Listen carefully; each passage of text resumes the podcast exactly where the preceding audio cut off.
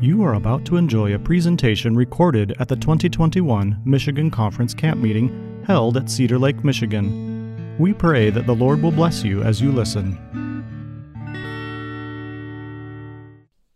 Dear Father in heaven, we have come here to this camp meeting to receive the Holy Spirit, to draw close to Jesus.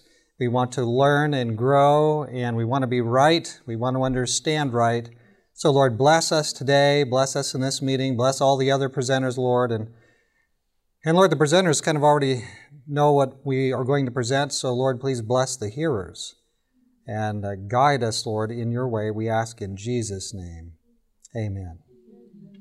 Well, welcome to our part 2 out of 5. And we're going to be working especially out of John chapter 9 today. And I think you know that story. John chapter 9 is the man who was born blind. And the disciples are walking along. They're in Jerusalem. They're with Jesus. They see a blind beggar. And I'm sure it was very much as it was some years ago when I was in just south of Hollywood, California. I was walking through a section of L.A. area which is very Jewish. And somebody said, "Alms, alms." And that was the way it was 2,000 years ago in Jerusalem. There was a beggar. He was there in his usual place. And he was asking for alms because that was the Social Security system. And as they walked there, the disciples said to Jesus, "Who sinned, this man or his parents, that he was born blind?" And when you think about it, that's a really interesting, stimulating question, because for the person to be born blind, and for that to be directly because of sin, that would mean that either his parents sinned or he sinned. And some thought that that everything you got in this world was exactly based on your sin, and so the question then was, who sinned, this one or his parents? And that raises the question of, did he even sin in the womb? Which is a very fascinating question. But Jesus is going to give us an answer, and we're going to look today especially at this question about sin. Can fallen men not sin? And what is sin? If we understand what sin is, we're going to be way ahead in terms of understanding the whole controversy between good and evil. If we don't understand what sin is, we're going to be way behind. And what we in fact find is that in Christian history, from very early in the history of Christianity, there were certain ideas about what sin is that have entered in and confused the issue all the way down to our day. And so we want to try to go from the Bible. And so we'll work our way through this, and then we'll come back at the end. And depending on how much time we have, we'll look at, I've got a list of verses. If you have any verses you're questioning or interested in looking at more closely dealing with sin, we'll have opportunity to just look at that. So let's carry on with our story here. The wages of sin is death. Sin is the transgression of the law. God's law tells us what sin is. To sin is to act in the very opposite to God's character, and the Bible gives us some very clear definitions of sin. Whatever Jesus is like, just keep in mind that to sin is the opposite. Whatever Jesus is like, to sin is the opposite. There's a controversy between Christ and Satan, and there are two modes of behavior, and there's only two. There's self-service, or there is serving others. And everything we do more or less boils down into those two spaces. And a lot of things that we think innocently are some neutral third ground, you usually come down to either self-pleasing, or they'll come down to actually kind of a spirit that helps others. So if the Bible answers this question, then all the other questions are going to sort themselves out.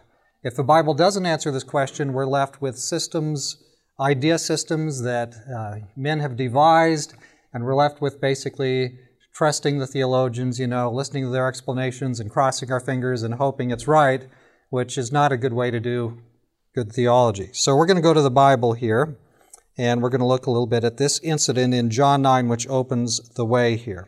So Jesus and the disciples, again, they're walking through. They see this man. Everybody was used to seeing him. and they ask him the question, Rabbi, teacher, who sinned, this man or his parents, that he was born blind?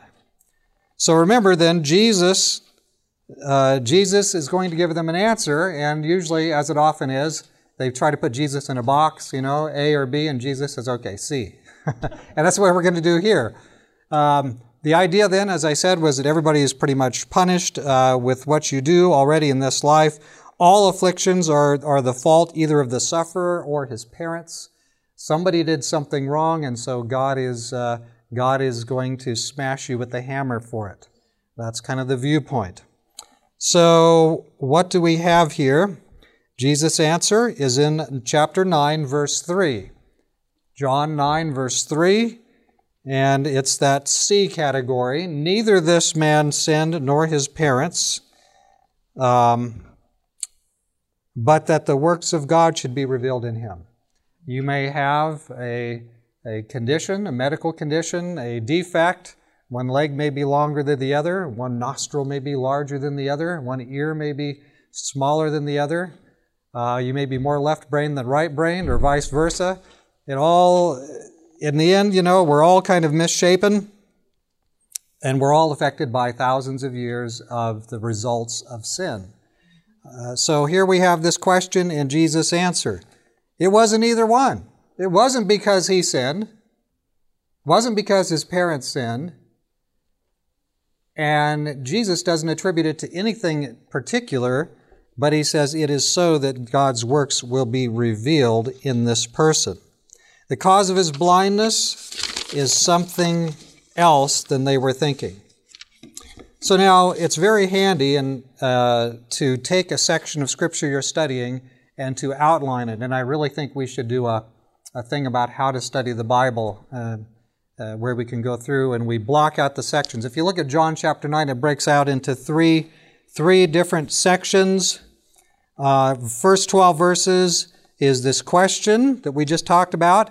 Jesus cures the fellow then, and then there's a clarification. And then we have verses 13 to 34. There were three interviews. Now they're all concerned because Jesus is out doing miracles again, and we just hate it when that happens. So they're going to try to find out what's going on. And then we have this last portion, which is probably the most interesting to us today. Jesus seeks this fellow out. He finds him again, and then he talks a little bit about light in Revelation and sin. So we're going to look at that. And those are the three pieces. If you break down all of John chapter 9, it's a narrative. It's a part in the Bible where it's telling a story. It's telling it like it really is. And so these are the three sections. If you were making it into a screenplay or something, or you want to understand it better, you break it down, and then we work on those three sections. So we're not going to actually study a lot about the first two portions, but let's go to that third portion where Jesus seeks him out. Yes, this is truly the guy. He is the one that was born blind, and now he sees. And so at verse 35, John 9, verse 35, we have these interesting statements by Jesus. Now here's what Jesus says. For judgment I've come into this world, that those who do not see may see, and that those who see may be made blind. And now, there were spies there, and the spies were listening, and they asked Jesus. They were listening very closely. And one of them actually asked Jesus, well, are we blind too? And that shows you that they were actually paying close attention, because they were talking about literal blindness. They perceived, or they interpreted Jesus as Jesus is talking about spiritual blindness. And he was. And so these close listeners, you know, you think, well, the Pharisees and the scribes, they always kind of were in opposition and they never understood. But a lot of times they understood it too well. And a lot of times this is our problem with the Bible. It's not that the Bible's so hard to understand. We've got to have theologians and PhDs and commentaries and just papers and books. A lot of times, most of the time, the vast most of the time, the Bible is very easy to understand. The trouble is we don't want to do what is pretty clear we should be doing. That's usually the problem. And so here's the Pharisees. What? Are you saying that we are blind? And Jesus is going to answer them. So we're looking at John 9 and at this verse 35. Are we blind also? Look at Jesus' reply. If you were blind, you would have no sin, but now you say we see. And so Jesus says, therefore your sin remains. So if you were blind, you wouldn't be guilty, but you say that you see. And so Jesus says, you know, since you see, and since you're not doing what you should be doing spiritually, your sin remains. You are guilty. You have made yourself guilty by not, when the truth came to you, you didn't pursue it. And so there is guilt. And there's a principle here, a basic principle about sin. Sin is something you need a knowledge of it. The sin for which we are guilty, the sin for which we are condemned or lost, is something that we know is true, but we choose not to do it. That choice is rebellion. And when we choose rebellion, it's not a general or a vague or a neutral kind of rebellion. All of our rebellion against right things is rebellion against God. And so when we have that rebellion against God, we are choosing the side of the great rebel. And we certainly don't want that. So Jesus came for judgment. But there's no judgment without facts to judge on. Jesus came to give sight to the blind, like the man that he had just healed. And we kind of skipped over his wonderful healing of that person. But he did heal him. And that was what the question that came up after that was, who healed you? Who did this? Because from the beginning of the world, nobody had ever healed somebody born blind. So Jesus is going around healing the different ones, and that got everybody's attention. So what do we have here? Jesus makes this statement. Sin that condemns is not sin unless there is acting out against God. If you don't know something is opposed to God's will, then you're not condemned for doing it. But Jesus came to this world for judgment, so he came with the mission of revealing what truth is. Once we know what is truth, then we have a choice. Do the truth or rebel against the truth. Those are always our choices. Do the truth or rebel against the truth. Jesus came to clarify for us what God's will is. The Pharisee rightly guessed that Jesus was speaking about spiritual truth. So this is what we have. They reject Jesus as Messiah, and so Jesus was very clear. He said, therefore your sin remains. You're rejecting me. You're rejecting God's ways. You are choosing rebellion. And this wasn't something that just happened 2,000 years ago. When light comes to us, when God's truth comes to us, we need to weigh it, think about it, realize that God is calling us. Every time God sends truth to you, he is calling you. He's also giving you his vote of confidence, because he will not allow us to be tested or tempted above what we're able, 1 Corinthians 10:13. And so when God approaches you with a new truth, he is trying to give you a gift. But a lot of times when we come to those kinds of tests, we are weighing the things we're familiar with, that we're used to, the social cost. My family may disown me if I get too interested in something like the Sabbath or that weird Sabbatarian cult built around Ellen White, which is the last thing we are, is a cult built around any one person. But there's always a social cost, and you and I have probably seen people in evangelistic meetings. Maybe it's the night we're sharing the Sabbath. And someone will be there, and you see their face, you see the expression change. They've been convicted by the Scriptures. They sense that the Sabbath is truth. It matches what the Bible says, but they know that their friends are going to be unhappy with them. Their family will say, why are you messing with those crazy Adventists? And so they are weighing all these pieces. And so the presenter, the preacher, wants them to realize that it's God's truth versus error of some kind, and we need to see it that way. But if we're framing it in terms of how much is this going to cost me socially, how much is this going to cost me with my family, we may come down and make the wrong decision. But God knows, and he's working to bring us into the right place. I guess the key point right here is that we find maybe Jesus says it, if possible, even more clearly at John 15, verse 22. I guess I'm not paying close attention here. At John 15:22, What do we have there? Jesus said this. It's the same thing we just have in John 9, but here's what it says. If I had not come and spoken to them, they would have no sin.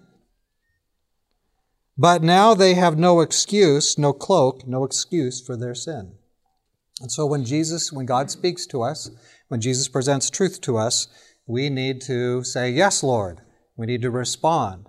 And unfortunately, we live in an age where what? There's your truth, your truth, your truth, her truth, his truth, everybody's truth, but actually I don't believe there is any truth. We're in the post-truth age, I think they said a few years ago. So it's just, you just make it up as you go. What you think's morally right is morally right. What I think's morally right is morally right for me. What she thinks is morally right for her. And nobody's morally right. And basically you come down to this mushy zero. There is no right, there is no wrong. If there's no right and there's no wrong, then there's no morality. If there's no morality, there's no sin. If there's no sin, there's no judgment, and we can just smile on the way to the grave. So that's what the devil is working for, is to have us be that confused. Jesus came to show who chooses to see and who chooses to be blind. And in the Gospel of John, John told us something right near the beginning of his book. John 1, verse 9. Here's what he says in John 1, verse 9. He said that Jesus was, quote, that true light which gives light to every man coming into the world. I don't know if you know how significant that statement of Jesus is. Jesus is that true light which gives life to every person coming into the world. So basically, everybody is being confronted with truth. Everybody is making decisions. You say, well, I don't vote. Well, politically, you know, perhaps many of us don't vote, but morally, we're always voting. Morally, we're always voting for Christ's side of the conflict, or we're voting for Satan's side of the conflict. And that's why Ellen White titled her book, The Great Controversy, not The Great Controversy. She called it The Great Controversy Between Christ and Satan. And we have shorter titles today, but the story is still true. And in fact, you should realize that blindness, spiritual blindness, is often chosen. If you read Romans chapter 1 and chapter 2, you find out what? Everybody knows there is a God. I'm reading books right now by some of the top-line foremost atheists. There was a big surge in atheist things on the internet and in the world here 10 or so years ago. And these are the biggest, best, baddest arguments there are today.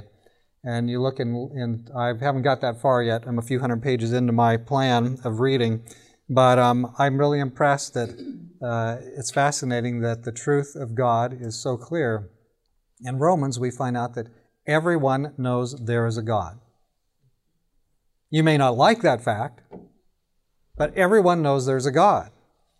And so to turn around and laugh at it, as some of these guys do, they've got some issues going on. But the Lord wants their hearts. So men aren't normal anymore. Blindness is chosen. God did not make Adam and Eve. They weren't blind at the beginning. They were sighted. And He wanted them to learn more. Things haven't been normal since the fall. We need to be reborn from above. Until we are reborn from above, we have a strange love of darkness. It's the same for all of us. And take a small child and take him and lock him in the store overnight, the grocery store. Put him between the asparagus aisle and the candy bar aisle. See what happens when you get there in the morning. Probably the asparagus is going to still be there. We have this, we're drawn in a certain way. We are fallen people, and all these pieces. God wants to cure us, even though we love darkness. God wants to cure us of darkness. There's personal sin, and Jesus often tells people in the Bible what? Go and sin no more. But there's also broader effects of sin. There are diseases, maladies, warped creation. When you drive by an animal on the side of the road, which was smashed by a car, when you see it actually happen. Those are all things that are unnatural. They are the result of sin in our world. There's a lot. When somebody is killed because a drunk person crosses the center line and smashes your loved ones to pieces and they die, that They were in the wrong place at the wrong time. Yes, they were in the wrong place at the wrong time. They were on planet Earth after the fall and before the second coming. And so we all have those effects. If many of our loved ones get a disease or have some tragedy that befalls us, it's not necessarily because they sinned or their parents sinned. It's because we're in a world that is damaged. And in fact, I sort of get the idea that Earth is quarantined. Earth is the one planet out of all the universe. It's the one lost sheep where they probably have that yellow and black caution tape around Earth because there's a lot of dangerous business going on here. But God isn't going to leave that space in His universe. He's cleaning it up. One place I pastored was Moab, Utah. And right there in Moab, Utah, they have a big area that's got a big fence around it with those yellow and black radiation signs because a lot of the uranium they used for some of the nuclear weapons that they made came out of that area. And that was a processing facility right there just north of Moab, 400 yards from the Colorado River.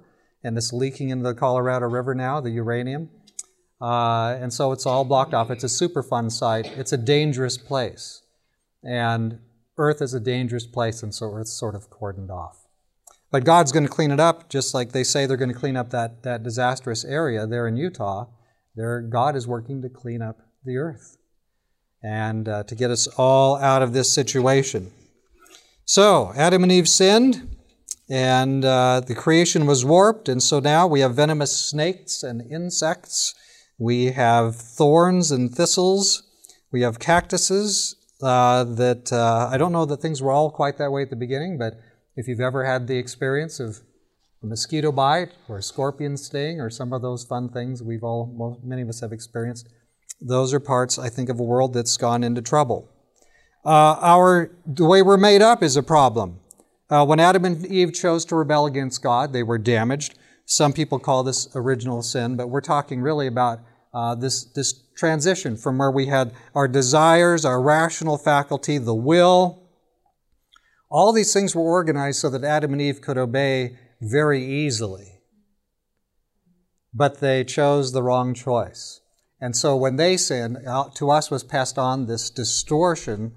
And so now your faculties aren't in the right place. Like I said, if you have a child, if Adam and Eve had an unfallen child and you put him between the asparagus and the candy bars, that might have come out different than if it was you or your kid. So we're kind of in this damaged situation. But guess what?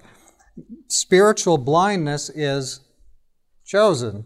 So God is showing us the truth. He's drawing us to Jesus so we can be changed. And He wants to remake us. So men were outwardly focused. Now we're inwardly or self-focused. And so sin affects us. The results of our choices impact entire communities. If a man carelessly lights a cigarette in a chemical factory, he may set off an explosion that kills 200 people, including himself.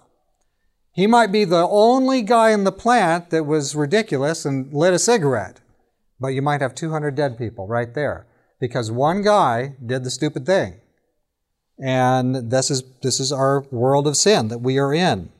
This would only happen in a fallen world. So we have damage that comes from sin and we have guilt. Those are two different things. The person who gets blown up, and they were observing the safety rules, but Joe Blow over here blew everybody up, that person is suffering the results of sin. They're not guilty, but they're blown up. The person who blew them all up probably knew what the rules were and got ridiculous anyway. So he might be guilty. So there's damage and guilt. Those are two different things. There was no blindness or genetic defect for Adam and Eve in the beginning. God gave them, Adam and Eve, everything they needed in physical equipment, the way their will, their desire, their rational part, and all the different parts of their personality, their mental disposition were made up. Those were all very good, but after the fall, that was all damaged. And we all get the damaged stuff, every one of us. But it's not hopeless. God is working to change us. So, let's go on here with this question about obedience. So no, obedience is a terrible bad word, right? If we think about obedience, we're all legalists. When somebody drives by you, you're going 60, you're going 70 in this lane, and they're going 70 in the opposite direction. Are you happy that they're in the opposite lane? I think you are. And so we have obedience is not automatically a bad thing. Obedience is actually a pretty good thing, unless you come at it with the wrong motivation. It's not only interesting that Adam and Eve unfallen fell, but that when Satan came among the sons and daughters of God, you remember that story in Job chapter 2? Satan comes along and God's going to bring somebody up. You think that Satan would have brought somebody up, but no, it wasn't Satan's plan to bring up Job. I can tell you with 100% certainty, Satan had zero plan to bring up Job. Satan knew exactly who Job was, and he was the last person on the list that Satan would have brought up. But God said, "Hey, have you seen my servant Job?" Could you imagine that interesting picture? Satan comes smirking along, and God says, "Hey, I want to ask you a question about one of my servants. His name is Job." And I bet you that devil, I bet you the smile came down off his face pretty quick right about there. Now, you and I might say, well, no, it's still pretty dangerous going. And I think it was kind of dangerous going. But I want you to know that God knows what's going on, and God was very careful when He brought up Job. He knew exactly what He was doing. Have you seen my servant Job? You know the story. Job chapter 1 and chapter 2 particularly. God confronted Satan with the claim that a fallen man, Job, was able to obey. And Satan said, no, you're all wrong. You're all wrong. Just let me at him. Let me at him and I'll prove you're wrong. And so on, and you know the story, on went the plan. God said, okay, you can do this, but you can't do this. And we have chapter 1, and Job is victorious. God is victorious. Chapter 2, the devil comes along, right? And God says, hey, I was only going to bring up Job again. How do you feel about that? And Satan says, if you just let me, I will show you he's a fake. He's a fraud. And God says, I'll tell you what. You can do anything except kill him.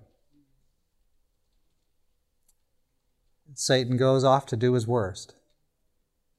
Now you might say God was a mean person that day, because He allowed Job to be subject to the devil. He had boils. His wife was not too much help that day. His friends turned out to be not too much help that day. And he didn't even know that it was God that brought him up.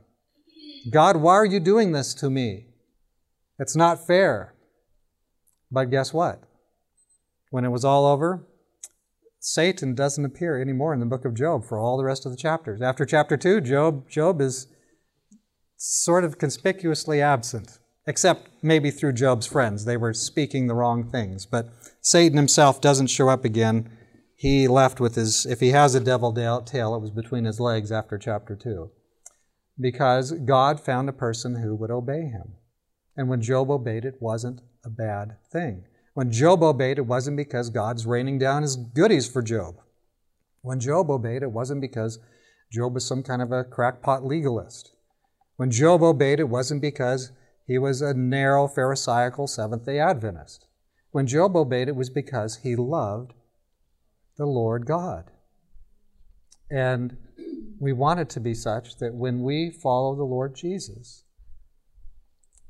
it's from that love. And it's not a bad thing. And in Revelation, at the end of the Bible, what do you have? Here are they that keep the commandments of God and the faith of Jesus. Not like here's a bunch of people that are messed up wrecks, and they're obeying because they're afraid of me. That's not the story. The story is, here are a bunch of people that have been messed up wrecks, but they're trusting me, and I give them power, and they love me, and I love them. That's the story. So you have this contest. Is it about fallen or unfallen obedience? Yes? Would you say that the devil was speaking through his friends? Yeah. Also, I'd say he's still there after chapter 2. Well, that's why I say indirectly. I think yeah. Satan was there. Satan is there.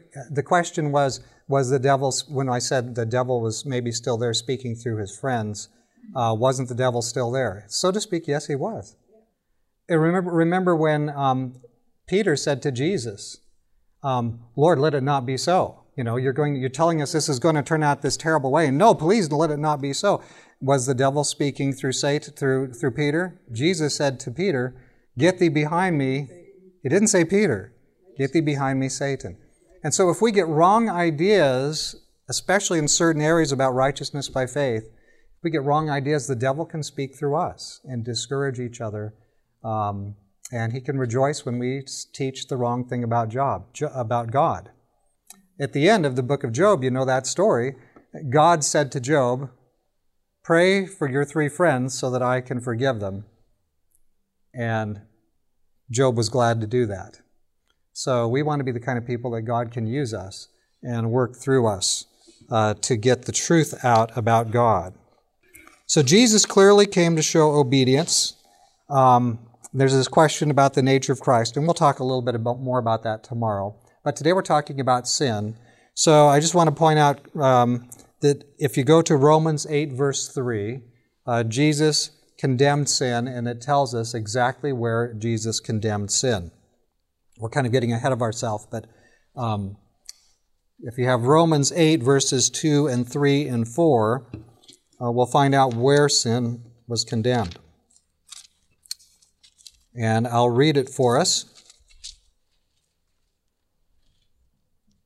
Starting at verse 1, Romans 8, verse 1, "There is therefore now no condemnation to those who are in Christ Jesus, who do not walk according to the flesh, but according to the Spirit.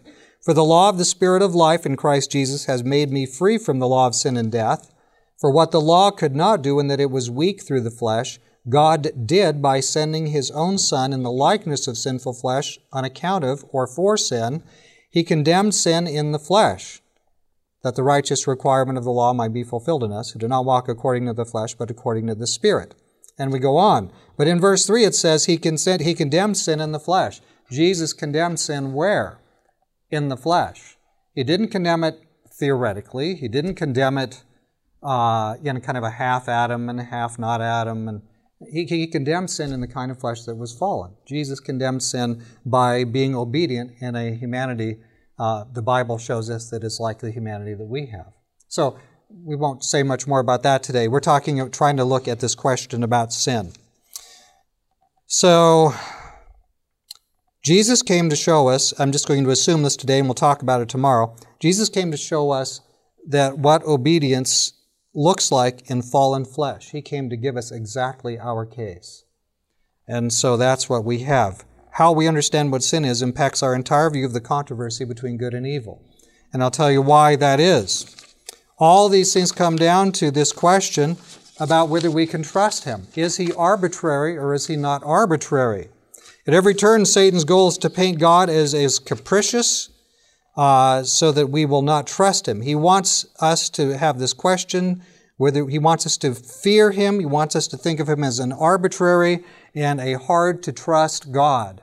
If you can't trust God, you don't know what to do. If you were Muslims, if you go and sit down and read the Quran, your viewpoint of God will be kind of interesting.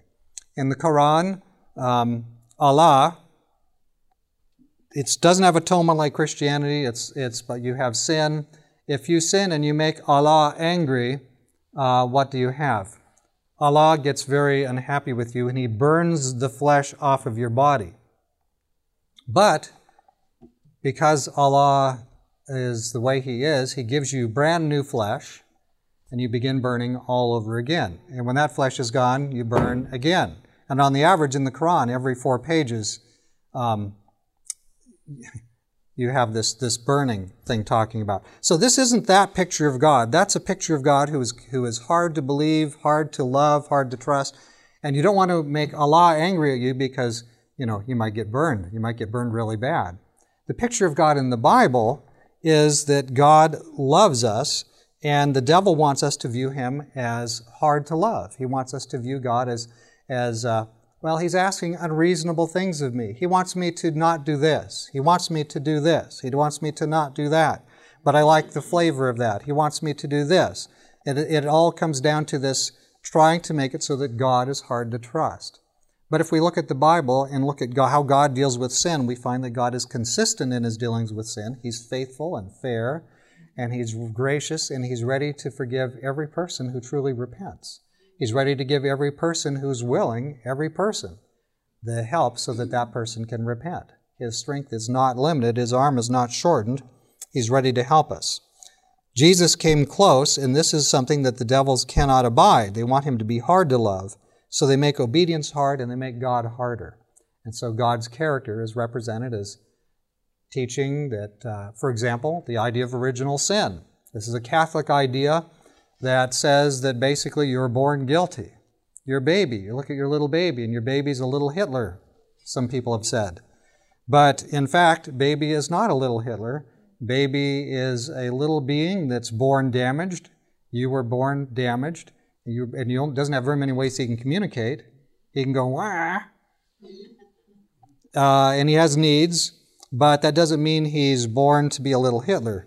All of us are born to be Hitler if we don't give our heart to Jesus. All of us, if we give our heart to God, can be precious, loving kinds of giving people. Remember, everything boils down to self-serve or self-giving. And so God is working, and the great controversy is very much about this.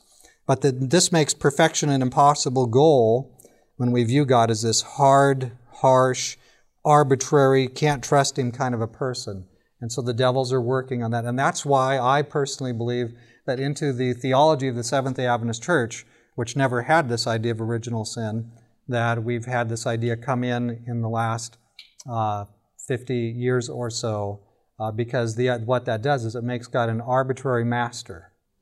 And it makes us guilty, so guilty that we say, so that when you're sitting in church on Sabbath morning and your heart's completely given to the Lord Jesus, you're there to worship, you're so glad you're there, you're so glad that he loves you and he died on the cross for you, and you're totally open to God's leading, you're sinning right there because you're a human person, you have a human body, and with every breath you take, you're just guilty de facto. You're just guilty because you're human.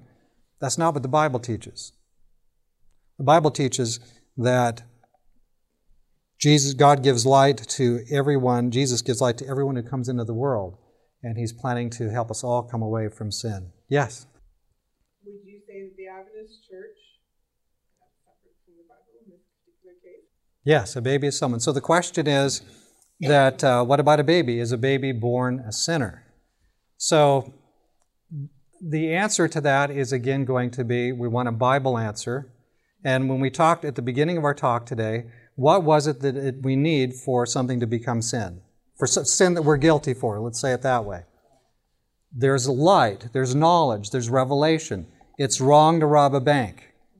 The baby doesn't know it's wrong to rob a bank. In fact, the small child doesn't know that it's wrong to take the cookie from the other small child. So I don't think that's robbery. But the other child's going to put out quite a problem if his cookie's taken from him. We want a Bible answer. One of our Bible answers is 1 John 3:4, sin is the transgression of the law. It's when you cross a moral line that God has placed there, and you do it intentionally. The child who takes the cookie from the other child, he knows he wants that cookie, but he doesn't know that the high moral God of the universe who died on the cross for him regards that as theft. But the other child is the same age. He gets upset, and his rights have been transgressed, even though he may not know he has rights. So sin is a chosen act or disposition. Sinful nature. Yes. So does the baby have a sinful nature? The baby has a nature that needs. So there's two things we talked about: sin and damage. There's guilt rather and damage. We'll say it that way. Every baby has a nature that needs to be healed. But not every baby is guilty of sinning. That's a chosen, intentional, it can even be chosen but not intentional. I'm not trying to rebel against the God of heaven, I just want the cookie. Okay, I wouldn't regard that, and I don't think the Bible regards that as sin in the same way as the child that says, I know I shouldn't steal, I know that's not my cookie, but nobody's looking. That's different. So looking for a Bible answer, in John 9, we find that Jesus said, if I had not come and shown them, they wouldn't have known what sin was. But since I've come and shown them, now he said, your sin remains. I'm paraphrasing a little bit. Yeah. So I think that gives us an answer. He's talking to adults then. Yes. And those adults were sinners. The Hebrews tended to regard it as about the age of, at the age of 13, you have your bar mitzvah, if you're contemporary Jewish. As you become a son of the commandment, bar mitzvah. Now, and in the last 100 years, they've had bat mitzvah, a daughter of the commandment. And so they regard that as when you become morally accountable. The Bible doesn't tell us it's at 12 or 13 years old. The Bible doesn't really tell us particular. Did I see a hand back here? Yes. Yeah, if I may, I'd like to just comment on what you said as I'm listening. So what you're saying is the original sin. I believe it is. And let me restate it for the recording. The question that just came up, or the statement that was made was, isn't this then more about babies? Because even when an adult who knows what's right and what's wrong, even when they do right, they're sinning.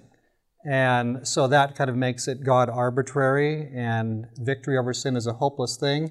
Even if you sweated and somehow were victorious for a while, it wouldn't matter because you're still sinning all the time.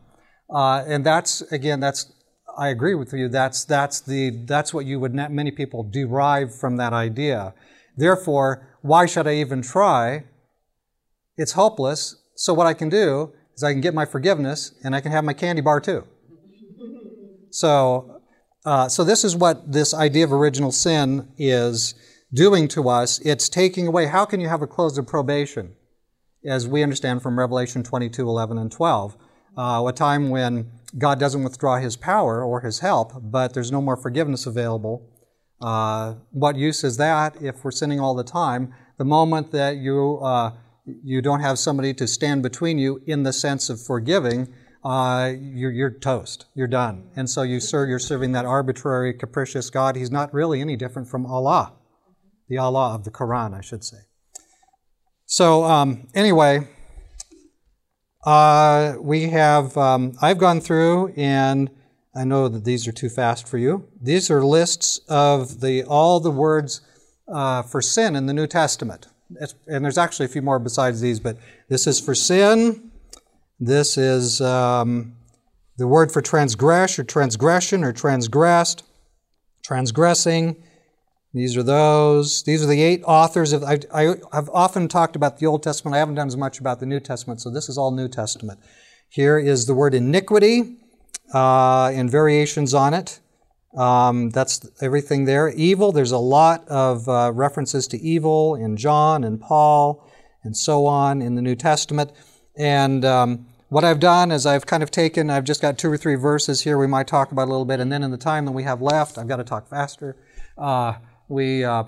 I thought we could go over any of those, any verses in the New Testament you're interested in, well, the whole Bible, but if you wanted to, we could talk about, raise any question about any of those passages and try to look at that and understand sin from this Bible standpoint, and not just from a theological standpoint.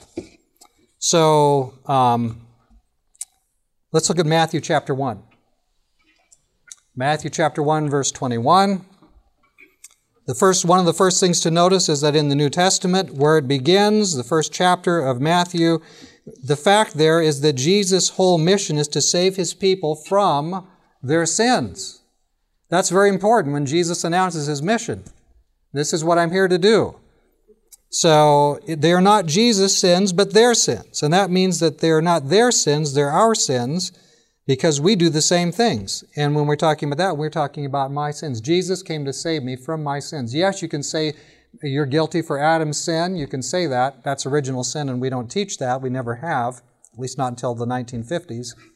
But even as a church, we've never really formally made that a belief statement, thankfully. But what we have with this question about sin is I don't need Adam's sin to be guilty because I have a long list of my own sins. Those are the ones I'm certainly guilty for. The wages of sin is death. If Jesus doesn't intervene, I'm going to be lost. Jesus has intervened. If I accept his intervention, I'll be saved.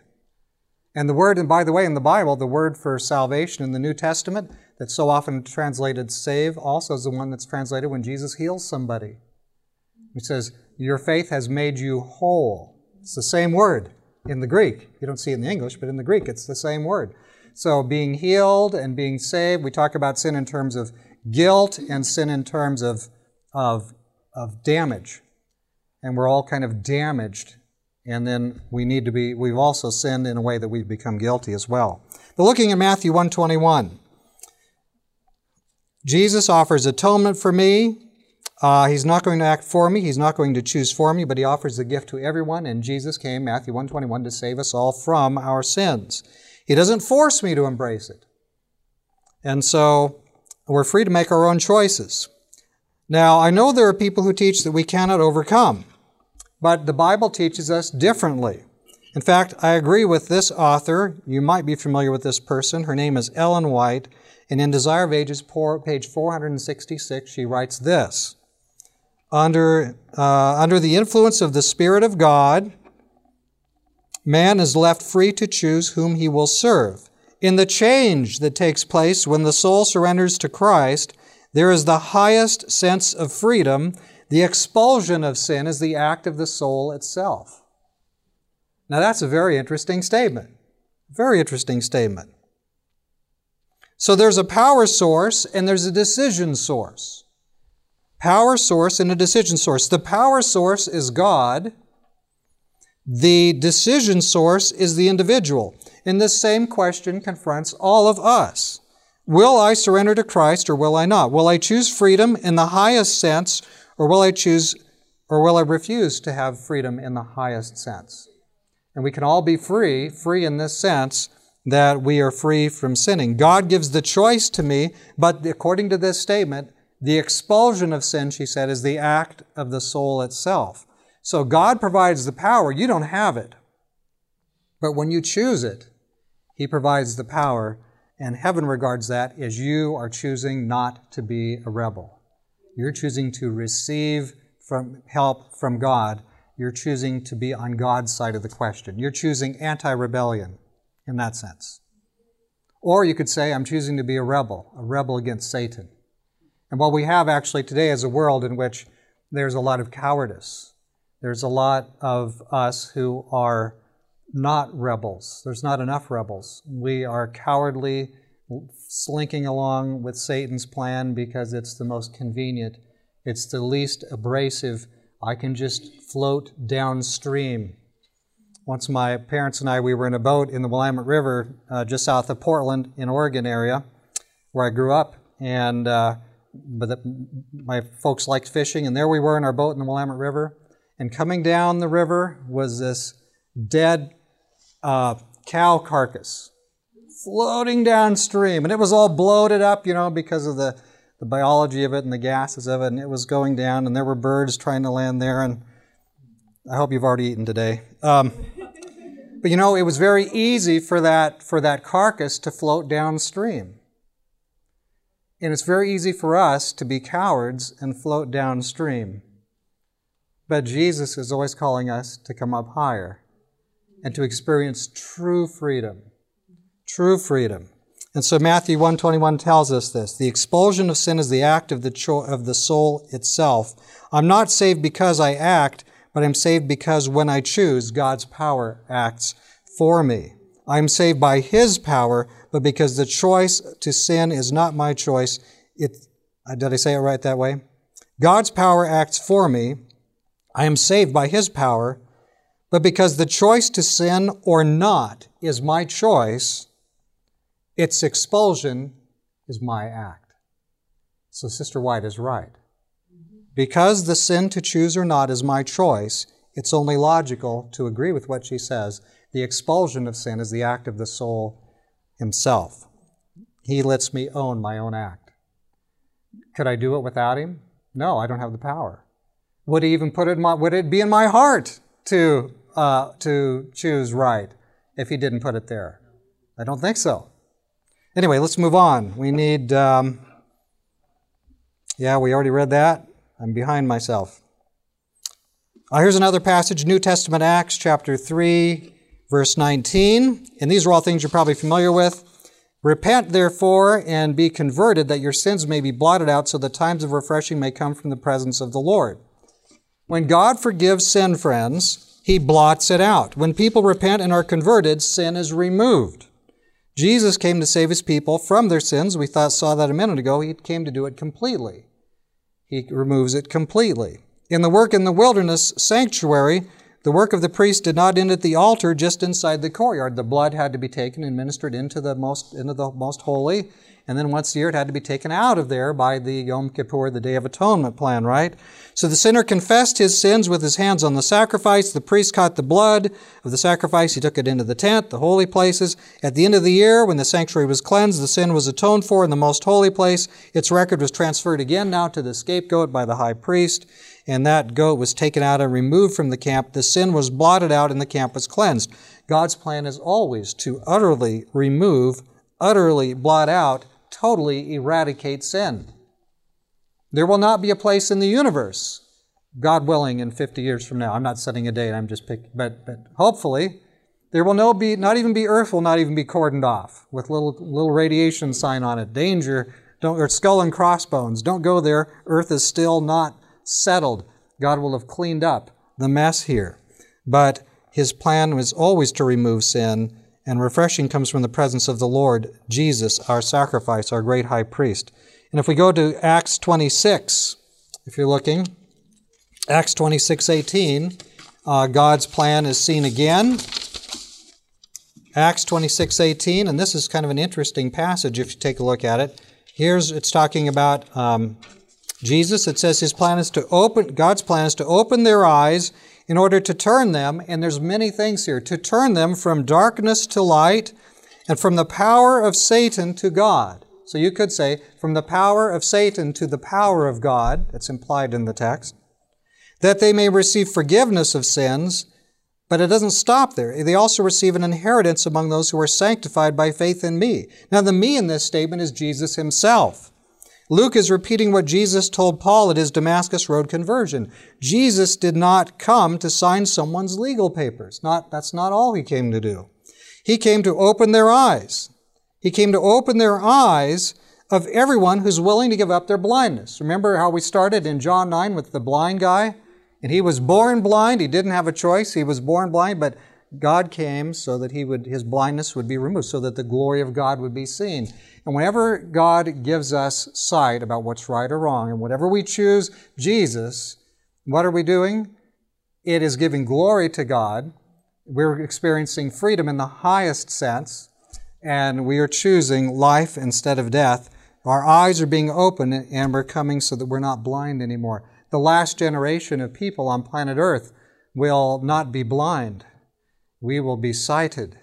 The people who in Revelation 14 stand on Mount Zion with Jesus, in that picture we have in those first 5 verses, they are people who have seen what sin is. They've seen sin in their own choices of rebellion, and they have forsaken that. They've received the power of God, and they've received His forgiveness, and they're changed people. And they will walk with Him in white, says the book of Revelation. And so God is wonderful and ready to change us. In fact, speaking of Revelation, let's look at one more text here. There's an interesting promise in Revelation chapter 1, verse 6, and the last part of verse 5. To Him who loved us and washed us from our sins in His own blood, and has made us kings and priests to God and Father, to Him be glory and dominion forever and ever. Amen. So now this is a doxology, and there's several of these scattered through the Bible, especially the New Testament, we see them. Doxology, it's giving glory and praise to God. And what it says about sin especially helps us. He loved us and He washed us. Now, Jesus washes us. Well, what happens when you wash? You get the dirt and stuff out, hopefully, right? And when the water goes away, it's got a different color than when it started, right? And so, what solvent do we have? It's the blood of Jesus. He used His own blood, and from the cross comes sin removal, nothing less. Jesus died on the cross, and He gave His life as an offering for sin. What He accomplished there was a perfect offering of atonement. He is the sacrifice. He is the priest ministering the sacrifice. He is the great atonement maker. And what solvent could there be in the universe stronger than the blood of Jesus, the character of God to cleanse us from sin? So God is gracious to us, and I believe we have an answer. Can fallen men not sin? Can fallen men not sin? Satan says, of course they'll sin. God says, here are they that keep the commandments of God and the faith of Jesus. Not that they do it in their own power. Not that they're these super saints walking around and saying, hey, I overcame on my own and I did it in 24 years. What about you? Oh, I did it in 22. That's not the way it is. It's not the way it's going to be. All of our overcoming is through the power of God. All of our forgiveness is from His mercy. And when we trust Him, when we learn to trust Him and say, He's not arbitrary, this makes sense, the power is available, why would I not want to be more like Jesus? Then we'll be ready to maybe be that group that He'll have at these last days. Not washing downstream with all the junk of our age, but instead of people who trust God, trust Him implicitly, and like Jesus who's on the cross and says, Father, into your hands I commit my spirit. I'm trusting you. I'm doing the ultimate trust. That's what we'll be doing. We trust Him with our life, with our last breath, if that's what it takes. And don't worry about the other side, because there's a glorious morning coming when we'll be on the other side of this terrible situation that has happened. So can fallen men not sin? The Bible says, yes, fallen men need not sin. My grace is sufficient for you. And so I'm afraid that we've run out of time, so we can't go through that mighty list. But here's, if you're interested in more on some of these topics, I have my greatcontroversy.org website. It's been up for 25 years or so. I can't remember how long it's been up there. And we've got hundreds of sermons and things there. I've got a YouTube channel. We have a devotional we put out every morning. It's a 3 or 4 minute devotional. It's designed for everybody. If you have a neighbor who's not an Adventist and you want to just get something started and get them thinking spiritually, you can go to Larry, the guy from Michigan. That's my website there, my YouTube website.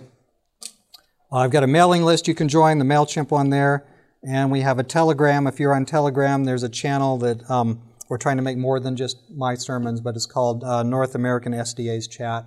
So those are some links there if you're interested. But I think I need to have a word of prayer, and then be glad to talk to any of you who stay by after if you're interested. But let's pause and pray together. Dear Father in heaven, today we've looked at this question, can fallen men not sin? Unfortunately, many people today have said that no, they can't not sin. They're stuck with sinning. We're just stuck until the end, and someday you're just going to let us, you're going to let sin into the in anyway. We don't really agree with that, Lord. As we read the Bible, we find that it's abundantly clear that you give us strength through Jesus to overcome.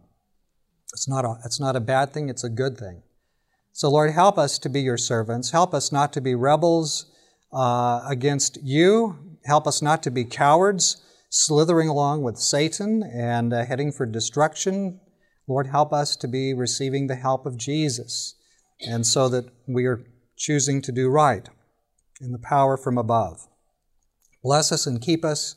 Help us, Lord, as some of our neighbors and friends and even fellow Seventh-day Adventists have lost this picture that we can live without sinning through the love and power and help of Jesus. Help us, Lord, so that there is a ability, Lord, for you to pour out your latter rain.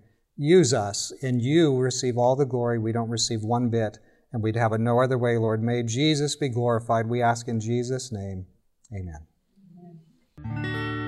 To listen to more of these presentations, you may visit the audio archives at misda.org/audio2021 or search for Michigan Conference Camp Meeting wherever you get your podcast.